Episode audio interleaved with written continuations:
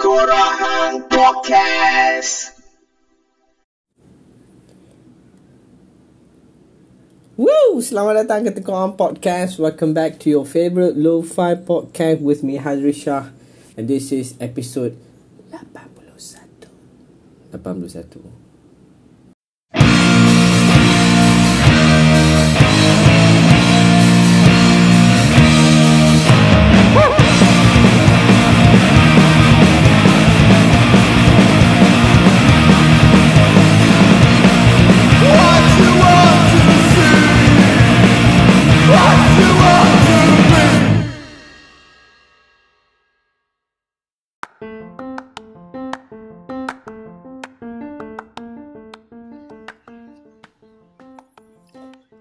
Selamat kembali ke Tengkorak Podcast episod 81.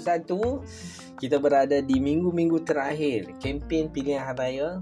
Dalam masa tempoh 4 hari dari sekarang, pada hari kelima tuan-tuan dan puan kita akan menerima kerajaan baru pilihan tuan-tuan dan puan Apa yang memilih?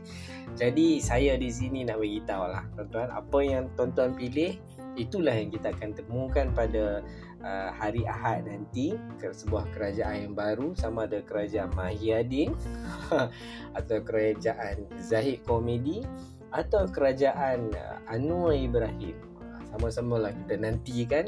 Dan selamat kembali ke uh, series uh, kisah-kisah PRU nombor 2 uh, minggu lepas kita sembang pasal kisah-kisah PRU kan. Uh, ni siri yang kedua lah Bukannya apa Aku ni sebenarnya teringat Satu uh, Artikel tulisan The Libya Man uh, Buku One of my favourite books uh, Iaitu Blues Orang Jelebu Ditulis uh, Bukan ditulis Diterbitkan Pada zaman kegemilangan Keangkuhan Keliaran Keperlawanan Indie uh, Zaman indie Pada tahun 2013 Hingga 2015 Macam tu lah So dalam buku ni Libya Man ni aku suka sebab dia tulis pasal Marxism Pasal socialism Pasal komunism Pasal orang Arab kan dalam bahasa yang mudah Hana. Dia tak ada lah berat. Dia tak ada sampai Hana cerita teori Marxism macam mana. Tak. Tapi dia dia selit-selit dan cerita dia tu dalam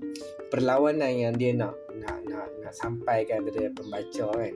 Aku suka pasal tu lah sebab dia fun lah. Dia lawak ada satu tulisan tu dia aku rasa bukan tulisan terakhir tulisan second last atau third last macam tu lah ha, pasal uh, hari ketika uh, revolusi sampai di uh, Cuba ketika zaman tu di sampai masa tu masa mula-mula awal hari revolusi masa tu bila revolusi sampai di Havana tu Fidel Castro dia panggil kawan baik dia Cik Guvera untuk balik daripada gerila duduk di Cuba untuk mentadbir bersama-sama. So dia tulis surat dia bukan panggil macam tulis dekat Facebook ke tak dia dia tulis surat. Aku rasa tak silap aku lah berkali-kali kau dia tulis surat kepada Cik Guvera panggil pujuk balik sebab revolusi sudah sampai kata apa lagi mari kita mentadbir dan uh, apa menjadikan Havana sebagai syurga revolusi. Ah, kan dengar macam semangat kalau aku aku balik tu eh. Kan? Jadi menteri kesihatan ke sebab Cik Cik Guera dia doktor kan. Tapi Cik Guera ni disebabkan sosok kesosokan keheroikan dia tu dia tepis perlawanan dia tolak perlawan perlawanan kawan baik dia Fidel Castro. Dia kata apa? Dia kata kerja atau tanggungjawab seorang revolusioner tugas seorang revolusioner bukan mentadbir negeri. Itu tugas orang politik. Oh, aku kan memancut semangat uh, kesosialisan. Semangat. Race gini mission aku tu bila aku aku baca ayat tu lah, aku tu teringat tu aku pasal pages uh, Cik Guvera yang terlekat dekat beg kawan aku. Nama dia Pali Ustaz Masa aku umur 15 dulu Bag dia tu pun aku ingat Kali apa Kali hijau Dia beli patches tu Patches uh, Sulam lah. Memang lawa Patches tu bukan Patches screen tu Patches sulam elok ni. Kalau merah Muka ikonik Cikgu Vera tu Kali hitam. So dia tulis kat situ Hasta la vista siempre. Aku satu dah lah masa tu baru kenal Ray Against Machine. Tengok Ray Against Machine kat dalam Woodstock ke dalam konsert mana tu dia dia bubuh gambar Cikgu Vera dekat Anton Morello tu. Aku pecah kepala lah. Masa tu tak tahu apa pun tapi pecah kepala gila baby lah. Lepas tu aku baca ayat dalam buku The Libya Man ni aku lagi pecah kepala tapi di akhirnya tuan-tuan apa kita semua tahu. Pecah kepala terang mana apa Esoknya kita pergi kerja. Macam biasa Makan gaji. Bos cakap apa kita turutkan Kan?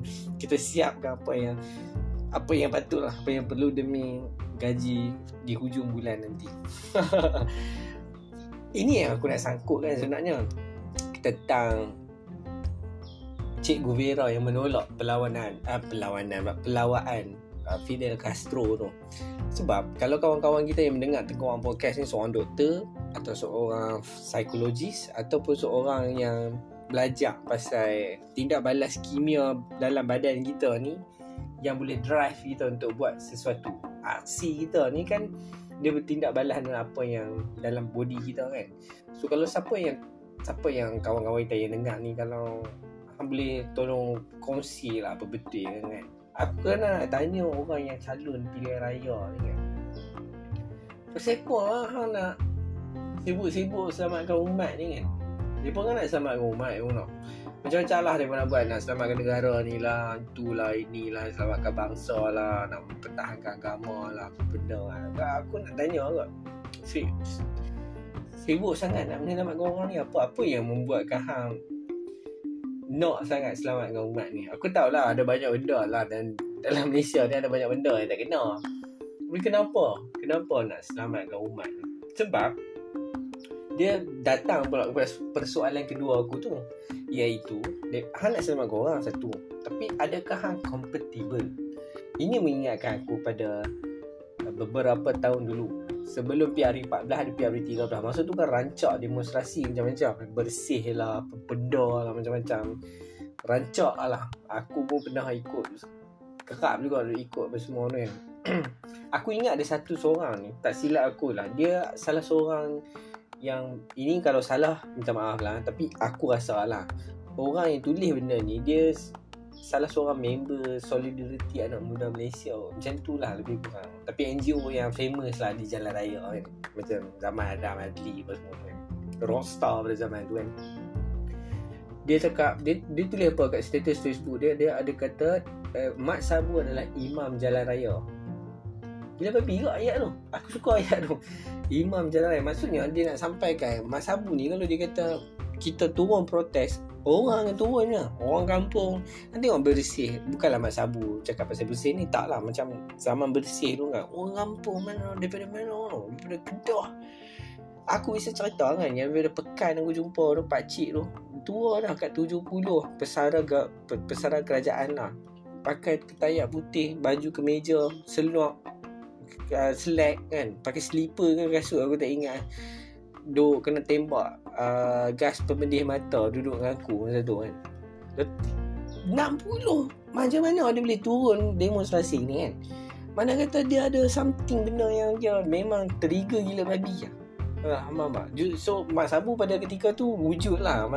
Wujud dalam siri-siri demonstrasi ni. Macam Mak Sabu kata apa? Turun jalan raya kita turun. Semua orang akan turun. Macam tanpa bantahan. Tapi bila Mak Sabu Jadi menteri Soalan dia adalah grass it apa sorry. Bila Mat Sabu tu jadi menteri elephant fight elephant the grass will suffer. Jadah ni? Jadah kan? Sekarang dia jadi sekarang dia jadi benda yang lawak kan? Nak jadi benda-benda yang kita tertanya-tanya. Betul ke orang ni boleh compatible untuk jadi whole uh, portfolio sebegitu besar? Oh, boleh ke? Macam Tian Chua Aku tak tahu apa jadi dia Aku pun tak ambil pot sebenarnya.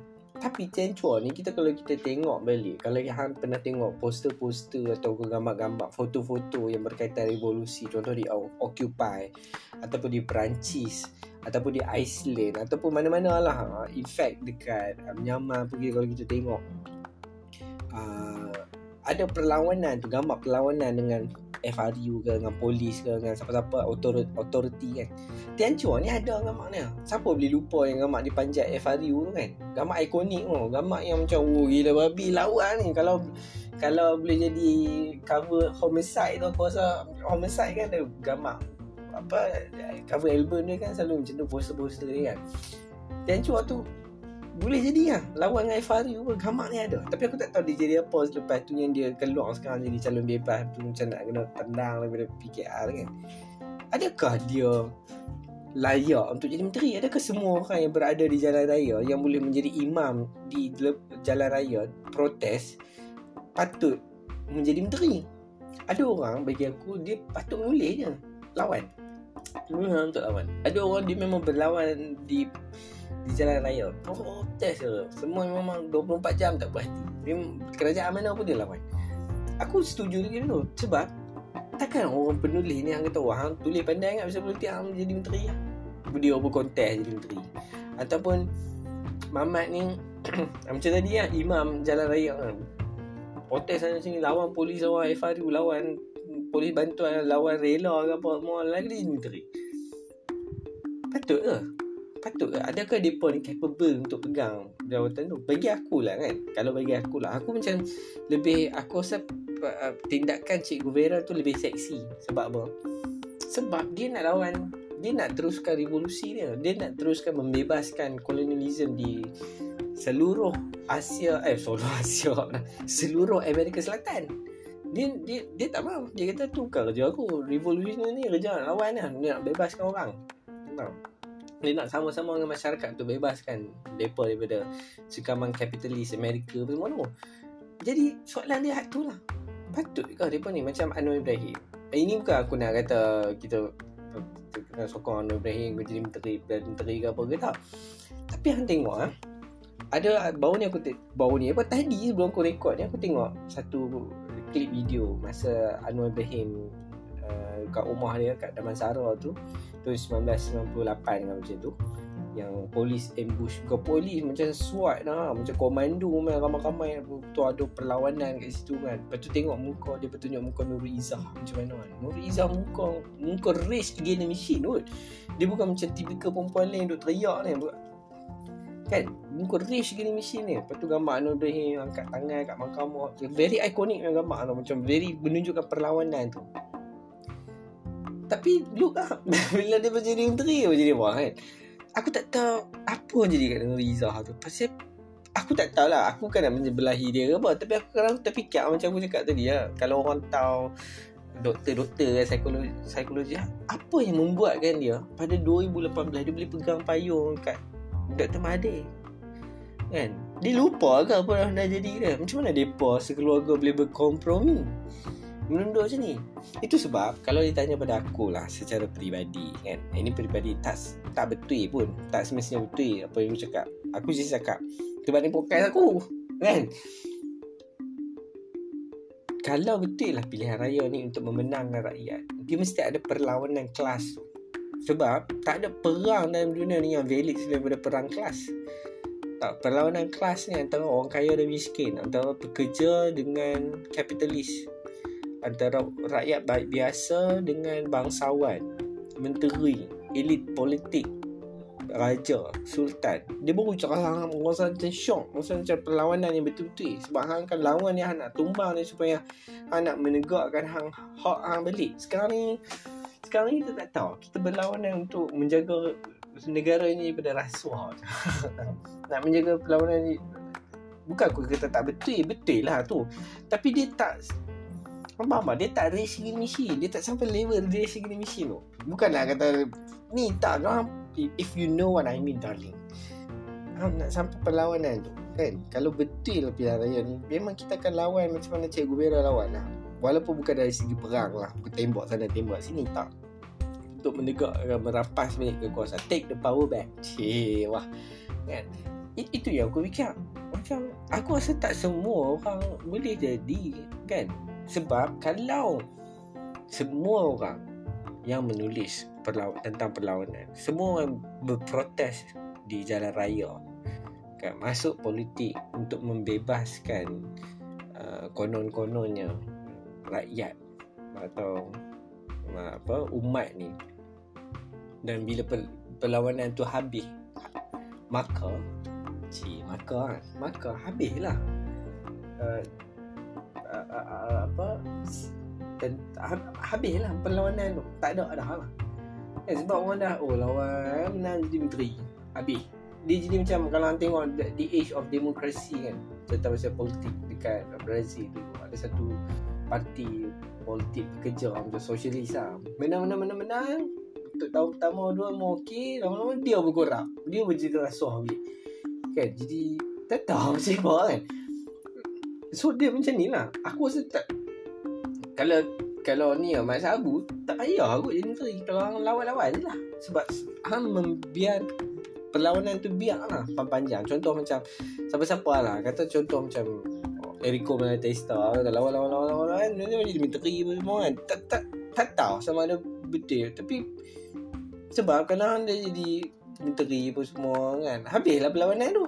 Sebab hang pun tak compatible macam mak sabung tebal aja uh, Tian Chua aku tak tahu lah track record dia macam mana tapi haruskah orang macam ni jadi menteri?